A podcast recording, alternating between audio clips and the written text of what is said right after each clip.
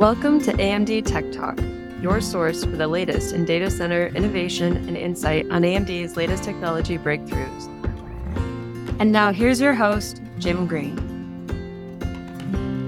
Thanks for listening today. Our guest is Rebecca Weekly. Rebecca, thanks for joining us. Can you give us a quick sentence on Cloudflare and your role in leading it? Cloudflare is a company that is invested in internet security trying to make sure that we protect whether it's your front door or your back door to the internet, everything. Uh, and I run infrastructure engineering, which is a portion of the overall infrastructure organization uh, that is focused on compute, accelerator, storage, uh, server network design and development and validation to make sure that we are meeting the needs of our customers as we deploy 20% of the world's internet traffic.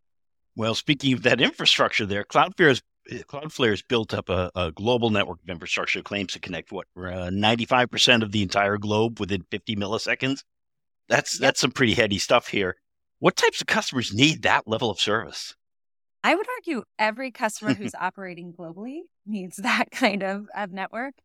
Maybe not for every use case, but like I said, front door and back door, if you happen to have a global company you probably want the experience of people accessing your intranet to be performant, right? You probably don't want business continuity to be at the expense of whatever, you know, network scrubbing appliance you've installed in whatever location on your IT backbone. Um, and unfortunately, that's real, right? So whether it's your intranet for your own internal development and use case, or if it's your public website and you don't make money if people can't access your website, you want to have a performant experience. So really, whether that's performance, security, the dissemination to others, that's where we focus. Mm-hmm. So the responsiveness and the uh, ability to to move uh, content to give it a good a good user experience, if you will. Those are kind of idealized versions of of some of the customer and examples and use models that people advocating for the edge have been targeting for a long time now. Can you share how network edge capability is important to your customers, or is it? Oh gosh, I think uh, we would argue the edge is everywhere, mm-hmm. And there's no there's no change in terms of uh, what people want to do in a performant fashion, right? Uh, obviously, there are things that are less network bandwidth constrained or um, I don't know what the right way of putting it is, but uh, you know, when we're thinking about the experience of coming together uh, with our employees or to your end users, probably want to do it in a way that is performant and secure, mm-hmm. uh, no matter what. So the edge is everywhere. You may not want to train, you know, large AI models everywhere. Mm-hmm. That's not a very latency sensitive workload. Uh, so there's certainly workloads that are compute intense that are not necessarily low latency that would not necessarily be a candidate for that kind of an edge deployment. But inference of that model, you know, chatbots mm-hmm. integrated into websites for better support experiences for your users, absolutely. Mm-hmm. Um, that's exactly where, you know, Workers AI, for example, is really trying to play uh, within our global network. So edge is everywhere. you are everywhere. I would argue the regulatory environment that we are in is more and more regionalized. Data sovereignty has only increased in terms of the number of countries that are asking to ensure that their data does not leave their boundaries. So given that backdrop, it's incredibly important that companies are aware of where their employees are, what they are doing, mm-hmm. what they are accessing, and also where their data for their websites is stored and why and how to keep it secure. Well, so that that you, you bring up a great point. The, ed, the edge is everywhere, and therefore your data is is likely everywhere, and, and even your your IP. What kind of challenges do concepts like data privacy or cloud sovereignty uh, bring when you're looking at essentially a global business, and and how have you tackled those at Cloudflare? Oh gosh, so many ways. uh, you know, and certainly there are people who are more the experts in the security side than myself. So I won't, I won't proclaim to be, you know, the mm-hmm. expert mm-hmm. in all regions, but fundamentally we tag data by region. We obviously do a lot of work to make sure if our customers have enabled, we have lots of customers, right? Some who don't care, but for those who have and do care and want to keep their data stored regionally or want to keep, you know, encryption across all boundaries or name your favorite flavor, that is enabled very easily. Usually it's like one little tick box on a, you know, dashboard within uh, your setup and configuration with Cloudflare. And that ensures that your data stays within your sovereignty boundary. Sometimes that's a specific country. Sometimes that's a specific region like EU. Um, so work like that mm-hmm. is, you know, definitely IP tagging, asset tagging, you know, but in ways that are private, mm-hmm. right? So we don't store directly with the customer name on something that would be, you know, say you use encrypted keys, you use different methodologies to ensure that you're keeping all private data private as well as data sovereign to the area. And there's, you know, as we come up with more pro- new products, which we always do, we always have to reassess. How are we doing that? How are we thinking about that? Is this something that needs to, you know, adhere to those boundaries in order to ramp and scale? And, you know, we have different processes that we go through. A product in beta may not have full regionalization yet because we may not be in every region with that specific product if it introduces, for example, a new form of hardware. So, you know, it's evolving, uh, but it's, it's a core concept of how we think about it. We don't look at network dissemination as a extra thing that was layered upon us because of the environment that we're living in, right? We look at the network as our core enabler.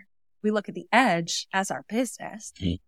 And then it happens that we can take advantage of that given what's happening in the backdrop of regulation and, you know, increased uh, data sovereignty requirement.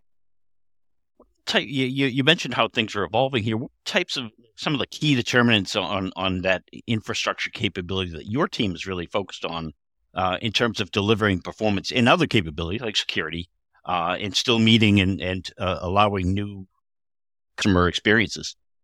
So efficiency is obviously a, a major factor. More with uh, less, you know. Really? The day that that doesn't matter, we can all we can all retire. Um, no, but I mean, we obviously look at lots of different metrics depending on the workload.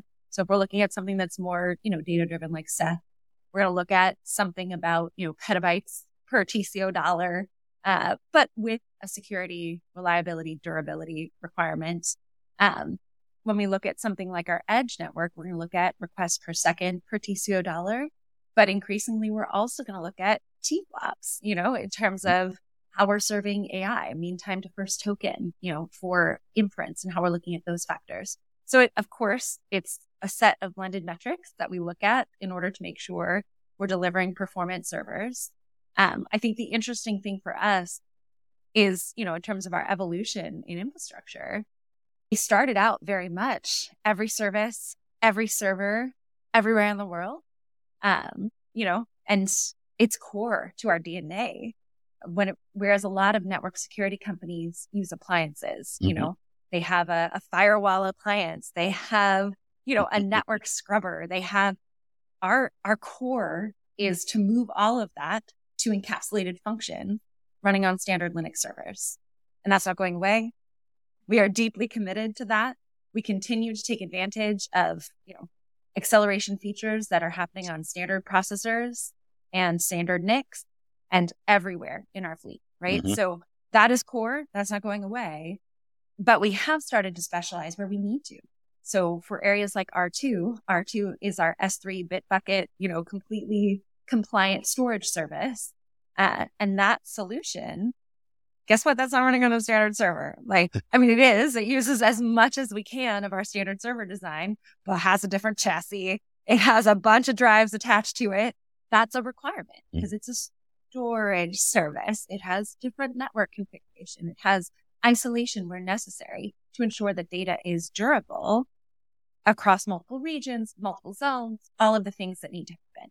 Um, and the same with AI, right? As mm-hmm. we looked at that service and we looked at what was possible with CPUs, CPUs are great. They keep getting better. at inference and other features like that. But LLM require a huge amount of memory, huge amount of memory bandwidth, and, you know, a lot more terms of um, parameter count and capability than CPUs alone can do in a performant fashion, aligned with the low latency experience that our customers. And so that, you know, requires us to look at alternate architectures for those kinds of things. So, you know, we kind of look at it as our core competency is a network that is really fungible, where we're delivering resiliency through redundancy in all these different regions, in all these different zones. And then if we have to make a specific choice, how do we make that choice in the most ubiquitous, in the most resilient fashion, but aligned to the use case that we're designing for, like storage or AI? So you so you don't have to have uh, you know you could be standards based and not be uh, homogenous for lowest common denominator. You could do the the the optimizations that a specific workload requires. Yeah, okay. absolutely and we have to right yep. uh, there's a there's a wonderful team here that works on systems optimization performance of various workloads uh, you know and we dig in to make sure that we're doing the right thing for our users so speaking of standards and, and standards based i know you, you've been heavily involved in, ocp how do standards such as ocp come into play in, in the context of your own environment and how you know how you, you can use that standards based foundation for as a business model so I I would step back and say there are standards like, you know, PCIe, yep. like JEDEC, you know, for, yep. for DDR. OCP is a community mm-hmm. and OCP comes together to put together, you know, reference design that help people adopt methodologies that are more efficient and effective. And so we are a part of OCP. We are members of OCP. Um, and we've made contributions to OCP in the form of DC-SCM, which is a disaggregated, you know, security and control module that allows you to have sort of better modular design practices so that you can use low loss materials where you need it, let's say for DDR5, mm-hmm. but not on the BMC where like, friend, there hasn't been any real significant improvement in bandwidth to that, nor is it necessary, you know, for many, many, many years. Mm-hmm. So really it's about taking advantage of the best design practices. And I would argue the best design practices often come from the hyperscalers. They're, you know, operating at such a, a large scale. They give us that ability to start digging in and identifying, um, hmm, why, why did they decide to standardize that? Why did they go to this new rack standard? Why are they doing X, Y, or Z? By doing that work in the open source and contributing either a white paper or a true design spec. It's always best if they actually put a design spec out there. They don't always. Then people like us who have large scale infrastructure build our own and leverage those best practices, kind of the community and buying power behind it. I think it's better for the IT service providers. You know, if I came in and said, actually, I need a backplane that does X, Y, or Z, uh, and, you know, I'm whatever, I don't know, 2% of their volume for the year. And then, you know, whoever's doing infrastructure at, you know, DigitalOcean or Equinix, you know, or comes up with a different design, all of a sudden they're spending so much of their ergs just doing these bespoke yep. customizations for, let's say, backplane. What if we can all consolidate and not be unique just because that's what we think might be cool. But truly, like, yeah, maybe it's a slight compromise to how we envisioned it. But if it makes it cheaper for the vendor and therefore cheaper for us, sure, we can make that mm-hmm. adjustment in our you know, service operating procedure so that it is that much of a savings. Sure. And I think that's something that you'll see if you go into one of these catalogs for any of the ODMs, you know, 600 pages with all sorts of different, you know, implementations of approximately the same thing, but different. That makes it very hard to operate. And ideally, we want to have, you know, systems that are as similar as possible so that our tooling, our automation, our service procedures for our operators are as similar as possible. No snowflakes. Sure. Rule of thumb, you know, we have we have heterogeneity where we have to, but we want as little as possible because Yes. it makes everything more complex. O- only where it has value. Yes. Yeah, exactly. So Cloudflare has a relationship with AMD, right? Standards based uh, server infrastructure here. Can, can you talk about Mhm. how you look at different processors and how you've worked with us on optimizing solutions with our standard AMD technologies? Absolutely. So we've been very public from Gen 10, which is two servers back, two server designs back for us. We've started working with AMD. So we worked on the Rome processor, the Milan processor, and we're actively working with Genoa, Genoa X, and Bergamo processors for different use cases in our overall fleet. Um, how do we approach it? Much like I said before, you know, we have different per- performance metrics Mhm. that are representative of each of our different design points. So that might be requests per second per TCO dollar. That might be queries per second per TCO dollar. Da, da, da. We have, you know, kind of a key metric in each of those domains. Um, we do have so many services and so many different configuration. You know, we definitely see how things evolve over time. Mhm. So when we go through our testing process and flow, you know, we'll start in two sites and then ramp to six to eight to 12 sites and get a better picture of sort of how that has evolved. And eventually, as we get to all 700 physical sites, you know, things move, Mhm. right? It's, it's expected.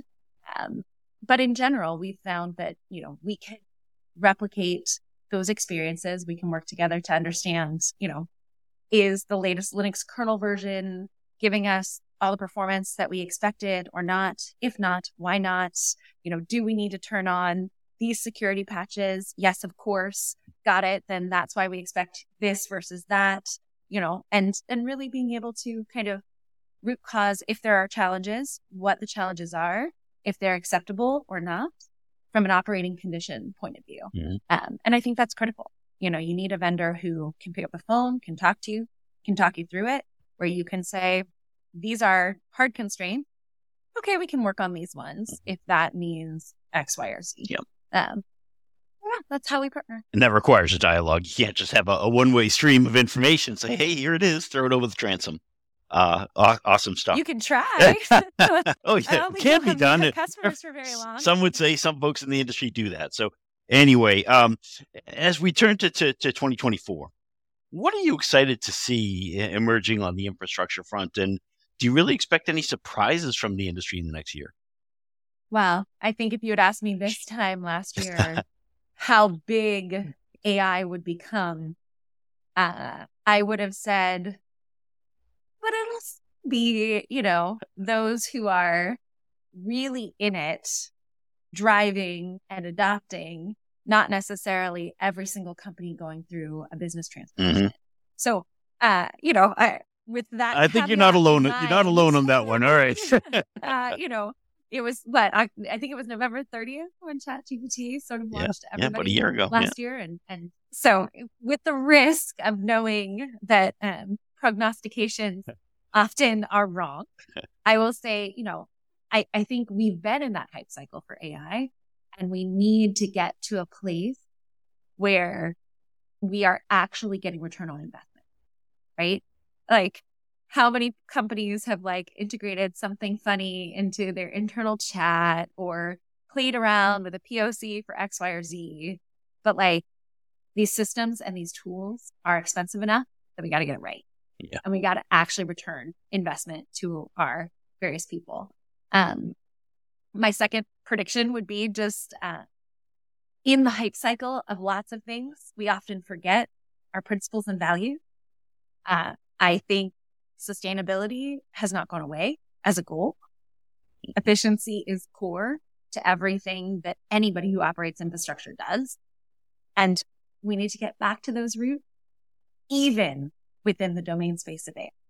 And so I think that will be a challenge for all of us, but it is one we absolutely have to tackle because new data centers, new power sources, these things are not just unlimited resources. Yep. They have real impact. There's only so much. So we can't forget the importance of efficiency Mhm. in the hype. Yeah. Um, and then I think probably, you know, the other one is one we talked about earlier, which is just more and more countries, individuals are waking up to security and privacy and how they want to operate in the world of deep fakes.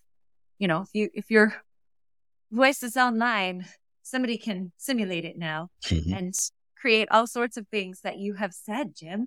I mean, and these things right now are being used in funny fashion.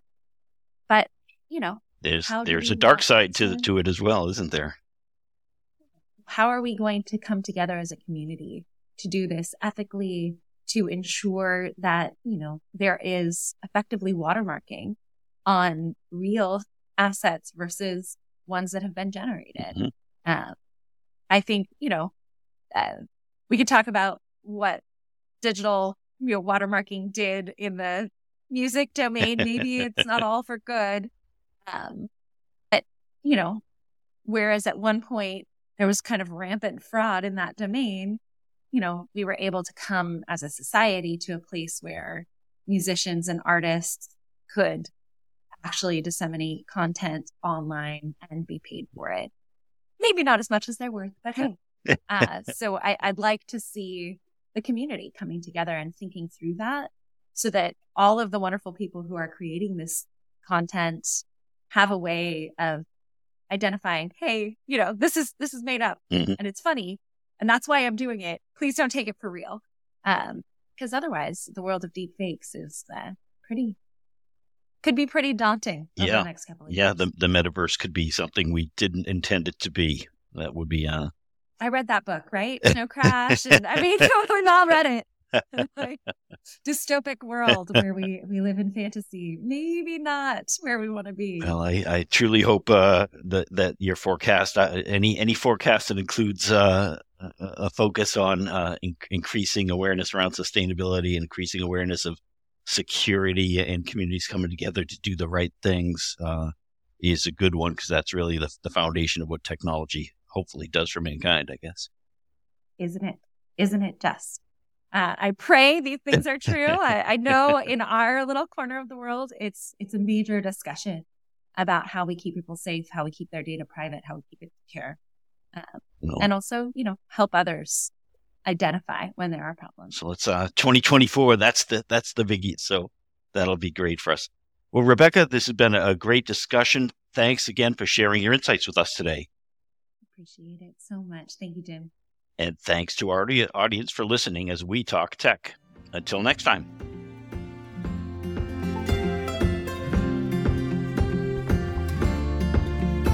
Thanks for joining AMD Tech Talk. Find out more about the technologies discussed today at www.amd.com.